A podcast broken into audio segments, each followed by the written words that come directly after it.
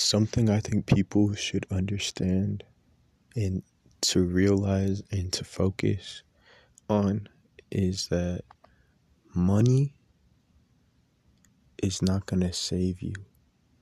Money is not real. Like, sure, you can use it to, you know what I'm saying? But, like, at the end of the day, it's not real. What's real is what we do with our actions. What's real is the will of the people. That is real. What's real is the air we breathe in. That is real. What's real is the ground we build on. What's real is the water we drink. What's real are the animals that are living amongst us.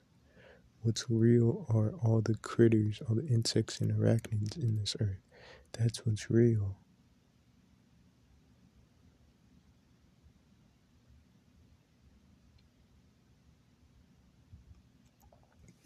Protecting life, that's what's real. Preserving life, making sure life is getting taken care of.